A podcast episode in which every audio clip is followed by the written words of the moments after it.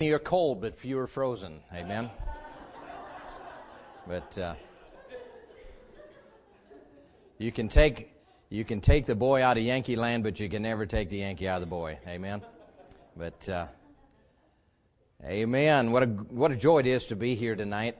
Take your Bibles, just turn anywhere. It's all good. Amen. Just Amen. I, I'd rather be in church on church night than any any place in the world. Amen.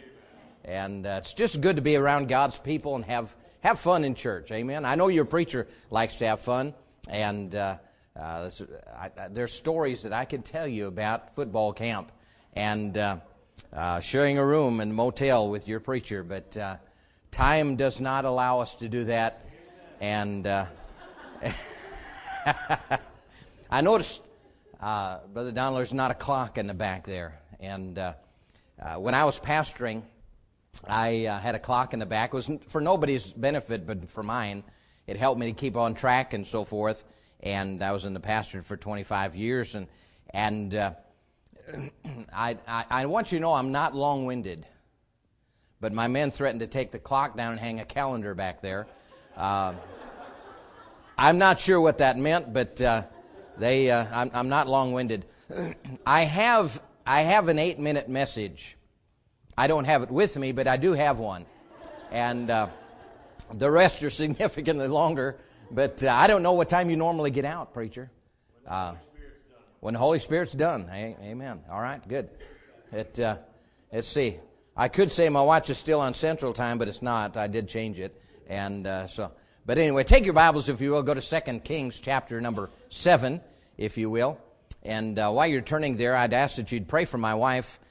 Um, she, uh, we found out just uh, a couple months ago that uh, she has a brain tumor. Uh, praise the Lord, it is. They're they're pretty sure, 99% sure it's benign.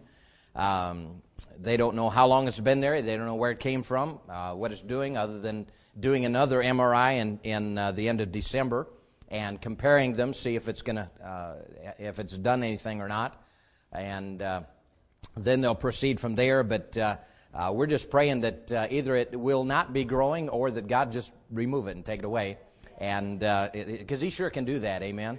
And He's done it before; He can do it again. And praise the Lord, we have a prayer hearing and a prayer answering God, Amen. And so I'd ask that you'd pray for her, if you will. Second Kings chapter number seven is a very interesting chapter. And uh, I want to bring out just a few things uh, tonight uh, about this. But let me give you just a little bit background before we get into Second Kings chapter 7. Uh, the, uh, the Syrian army has, uh, has besieged Samaria. They've surrounded it, and as, as is common in Bible days, the cities were we're pretty fortified.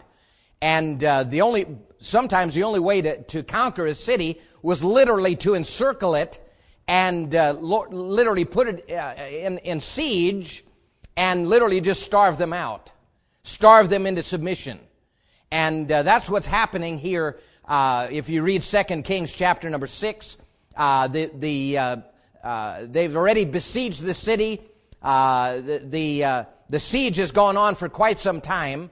It's gotten to the point, uh, by the time we get into 2 Kings chapter 7, that uh, food is so scarce, the two women get together and they decide together that uh, uh one day they're going to take one of the, the lady's children and they're going to boil him and eat him and the next day they will boil the other child of the, the other mother and eat that child. That's how, how desperate these people are in Samaria. Food is, is almost non-existent at this point. And it's getting to the point where, where they are, are on the brink of starvation. That's what brings us to 2 Kings chapter number 7. Now let's start reading at verse number uh, 3 of 2 Kings chapter number 7. And before we do, let's ask God to bless us tonight. Father, thank you again for your blessings. Thank you for the Word of God. I pray, Father, you would give me the words to speak tonight. And Father, I pray that as I preach to the ears of these dear people, that Lord, you would speak to their hearts. That's something that I cannot do, Lord. Only you can do that. Lord, I pray that you would, you would uh, speak to our hearts. uh, convict us where we need convicting tonight, perhaps change us where we need changing tonight in order to be a better servant for you. For it's in Jesus' name we ask it. Amen. Look at verse number three of 2 Kings chapter number seven. There were four leprous men at the entering in of the gate, and they said one to another, Why sit we here until we die? Now, it was customary in, the, in Bible days for the, the lepers to be isolated uh, by themselves apart from the main uh, body of, of people because leprosy is very contagious. And so here we have outside the gate, outside the walled city of Samaria, we have four leprous men. And they're sitting there and they're saying, they're coming to a point where they're going to say, look, we can't just sit here, we're going to die. We've got to do something. And many times it comes to in the point of our Christian lives where we we we realize we've got to do something. And so they they they make this statement, why sit we here until we die? Now unfortunately, uh, there are a lot of Christians that are willing just to sit around uh, and punch their spiritual time clock and they're just waiting for either uh, physical death or Jesus to come back one and uh, they're just, just biding their time. Unfortunately, that's not God's plan. God wants us to be busy and active and reaching a lost and dying world for Christ. But uh, they made this statement, interesting statement. Why sit we here until we die? You see, they, they understood that, uh, look, at the, look at the next verse, verse number uh, four. If we say we enter the city, the famine's in the city, and we shall die there. If we sit still here, we die also. Now come, uh, th- therefore come, let us fall in the host of Syrians. If they save us alive, we shall live. And if they kill us, we shall but die. As they sat there deciding what to do, they, they, they mulled over their options. They said if we go into the city, the famine's in the city, we're going to die if we go in the city. No food in there. If we stay here, we're going to die. As they weighed out their options, the only thing that made sense to them was for them to go to the host of the Syrian army and plead for their lives. And maybe, just the, the smallest of small chances, they might not kill them. Chances are they'd probably kill them, and, uh, but what was their choice? They were going to die anyway. At least they had some glimmer of hope. You know, that's what this world is looking for just a little bit of hope, just a little bit of encouragement, just a little bit of understanding. And you and I have the answer. We can give it to a lost and dying world. But they, they made this statement why sit we here till we die? We can't just sit here. If we go in the city, we're going to die. If we stay here, we're going to die. Let's, let's do something. Let's do something, and maybe, just maybe, there's a little small chance that we might not be, be killed. And so they, they go to the host of the Syrian army with the full understanding and the full belief that they would probably be killed anyway. But they were going to die anyway, so what did they have to lose? At least they, they had to make an effort to save their own lives. Look at verse number uh, number four, number five. Very interesting. There, uh, and they rose up in the, what's the next word? Twilight. Very interesting word. If you're in the habit of underlining or circling words in your Bible, we're going to come back to this word in just a minute.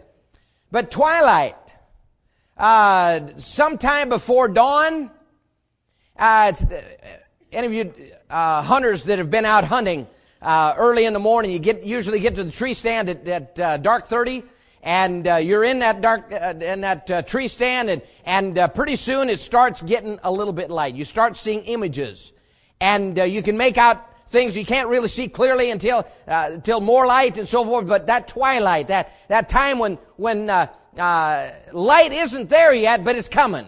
Amen.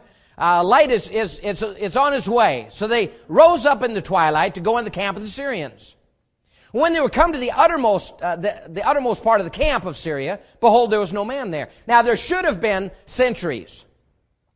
Uh, any uh, normal army will put out guards or a perimeter to warn of an impending attack. And so there should have been a sentry out there. Should have been a, a perimeter of guards out there waiting or, or, or uh, ready to sound the alarm if, uh, uh, if any attack was coming. But they got to that point and there were no soldiers there. There was nobody there. They, they should have started encountering some soldiers, but they encountered no one. Look at the next verse. Verse number six. For the Lord had made the host of the Syrians to hear a noise of chariots and a noise of horses, even the noise of a great host. And they said one to another, Lo, the king of Israel hath hired against us the king of the Hittites and the king of the Egyptians to come against us, to come upon us. Wherefore they arose and fled in the twilight and left their tents and their horses and their asses, even the camp as it was, and fled for their life. Now, I find a lot of humor in the Bible. As I'm envisioning this Syrian army, they, God uh, allows them to hear the noise of war and chariots, and they are confident that uh, there's another army coming upon the scene and they're going to die, and so they literally run for their lives. They drop everything and they run for their life. Now, as I think of this and envision this, this spectacle, you know, I, I'm not the brightest bulb in the chandelier, but if I were running for my life, I know that a horse can run a whole lot faster than I can. Amen? Uh, when I was growing up, I had a, had a uh, my, actually owned, uh, belonged to my brother, but uh, when he went, he's six years older than I am. He went in the Air Force before I did, and uh, so I inherited his horse. His horse was Pe- uh, named Pepper. Pepper was the stubbornest horse in the whole world, and uh, uh, we had an uh, an 80 acre pasture that I'd take the the bridle and walk out. He would go to the farthest point of the pasture. And he, he, would, he would make me go all the way to the corner of the pasture about the time I'd get my hand on his rump and start walking up uh, toward his back to get the the uh, the reins around his neck to put the bridle on and swing up on his back, he'd he'd whirl around and he'd take off the other way, uh, all the, the the whole 80 acres all the way to the other corner, and I'd have to chase him. And uh, once I finally pinned him into the corner, and finally he realized he was had, and uh, got the bridle on, swung up and rode, rode him around. But when he wanted to go home, he was going home. Uh, there, there wasn't any turning him. There wasn't any, any making sense to him. I would take the reins and I'd pull them all the way up until his head was literally uh, on his chest. And he'd be running like this with all, you know, and that's not a really a good thing for, you know, uh, if you're riding for the horse to be doing that. But, uh, I mean, he was the stubbornest horse in the whole world. But I knew that he, I, you know, I, it doesn't take rocket science to figure out a horse can run a whole lot faster than, than a man can. Amen?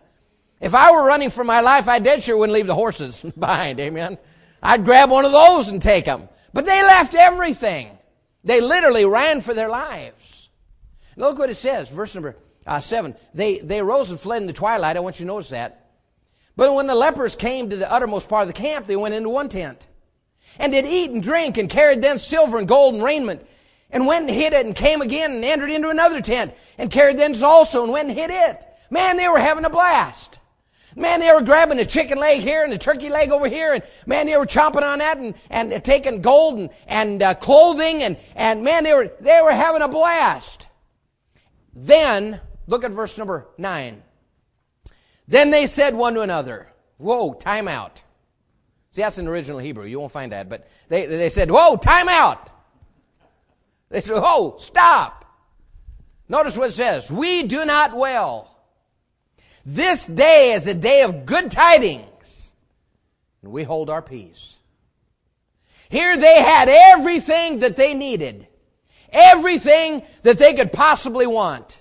They had been literally starving to death. Now they have food in abundance. They've got everything they ever desire. And they said, Whoa, time out. We do not wail. This day is a day of good tidings and we hold our peace. They said, Look, there's a whole city back there in Samaria that's literally starving to death. We have got to take this good news to them so they don't starve to death. You see, we've got the good news right here. We've got the good news. And we do not well when we hold our peace and do not tell a lost and dying world how a Savior can save them from their sins and take them to a place called heaven.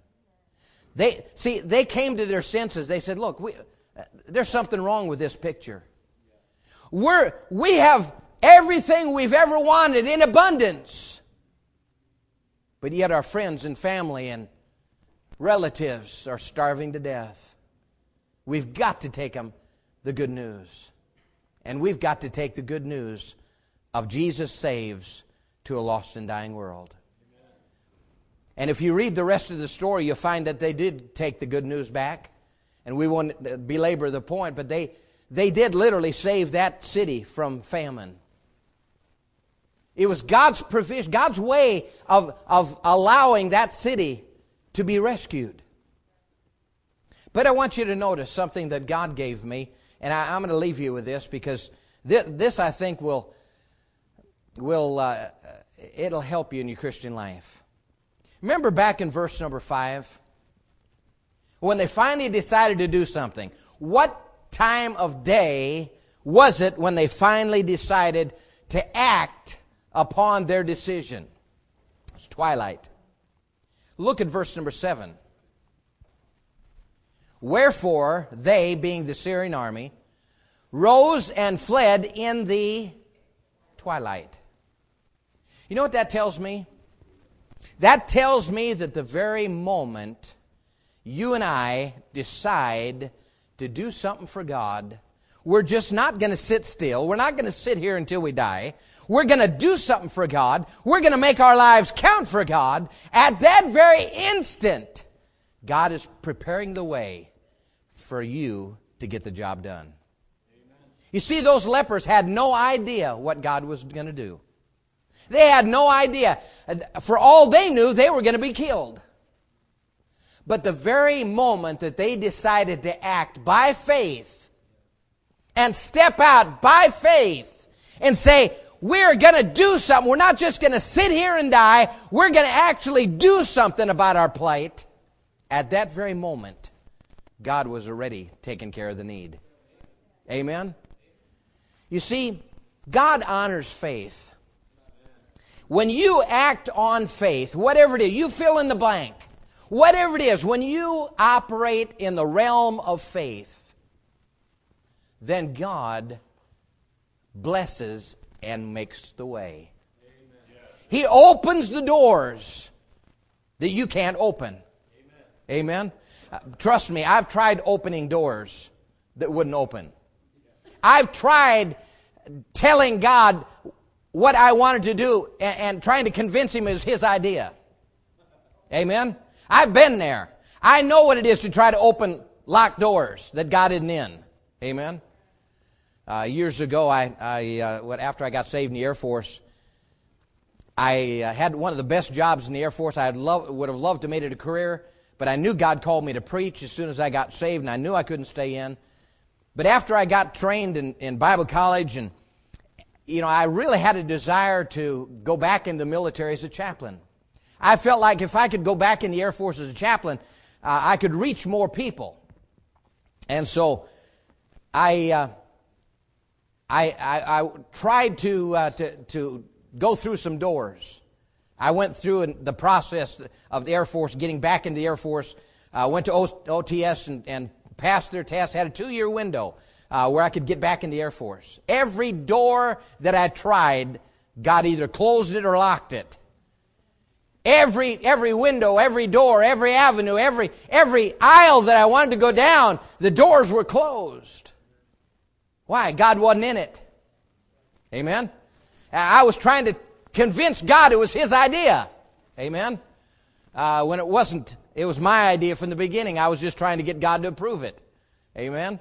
So I, I know what that route is. But when you operate by faith and you operate on the principles of the Word of God, then God opens the doors that you cannot open. It never entered those lepers' minds that God would have an entire Syrian army run for their lives. I mean, that wasn't even in the realm of possibilities. I mean, uh, no army just runs off and leaves everything. That just doesn't happen. Unless God's in it, amen? God knows how to do the impossible. God is a worker of miracles. There's nothing impossible with God. He knows how to uh, get our attention. He knows what we need. And when we operate in the realm of faith, and when God gave that to me, that just that one thought, just that one one idea that, that look, when, whenever I step out by faith, I may not be able to see what God's doing. Matter of fact, I can't see beyond the end of my nose spiritually. I have no idea how God's going to do what God says He's going to do. That's His job, not mine. My job is to operate by faith. Amen. My job is to operate with, with God in mind and put Him first and live by faith because that pleases God. But when I step out by faith, God is already, at that very instant, making a way for my faith to be, come to fruition. You see, God is honored by faith. You get saved by faith. We live by faith. Guess what? We're going to heaven by, one day by faith. Amen. We've not been there. At least I haven't. uh, I mean, we're going there by faith. The only thing we know about heaven is what God says. We're going there by faith. If we live by faith and operate in the realm of faith, and we step out and, and live by faith, whenever we step out by faith, God's already making a way. Amen? You say, I, I can't see it. I know you can't. God doesn't need us to see it. We don't walk by, by sight, we walk by faith. Amen? We don't need to see it. That's God's job. But when we step out by faith, God already opens the doors. At the very, I believe, I believe that there's a reason why God says twilight in both places. I believe the very instant they decided to operate by faith, step out by faith and do something about their plight, at that very instant, God was already making a way. And that's the way He'll do with you and I, if we'll just live by faith. Just, just leave, leave it to Him. Amen? Leave the results to Him. Too many times we try to figure out God. I'm glad we have a God we can't figure out. Amen. I'm glad that God does things that, that to the human mind doesn't make sense. It, it doesn't make sense to the human mind. I'm glad we can't put God in a box and say God's going to do this at this time, at this point, and this, you know. No. We, we live by faith and leave the results to God. He'll take care of it. Amen. He'll take care of it. Down in Alabama, where we reside, we do not have to have a front license plate. And so on the front of our van, we've got a little placard that says, Where God guides, He provides. Amen? And that's so very true. When we operate in the realm of faith, that's, that's God's realm. Our humanity says, I want to operate by sight. I want to see my way through. I, I you know, I, I want to see where I'm going. I want to see the, the, the, the beginning from the end. God says, No, that, that's not the way I want you to operate. I want you to walk by faith. I want you to walk, I want you to trust me, God says. And then He'll open the way. It's a whole lot more fun living by faith than walking by sight. Amen. And it's a whole lot more rewarding. Amen. Would you bow your heads for just a moment? As Brother Donald comes. Perhaps the Holy Spirit of God has spoken to your heart. Perhaps there's something tonight that you need to do business with God about. I don't know your heart. It's only between you and God tonight. But perhaps the Holy Spirit of God is dealing with you about something. Would you just operate in the realm of faith tonight? Would you just step out and say, God, I'm scared to death. I, I, I don't know, but I believe that this is what you want me to do, and I believe that you'll be honored by my faith. Step out by faith. God will take care of it. Preacher? Let's all stand to our feet this evening, every head bowed, every eye closed as the piano plays.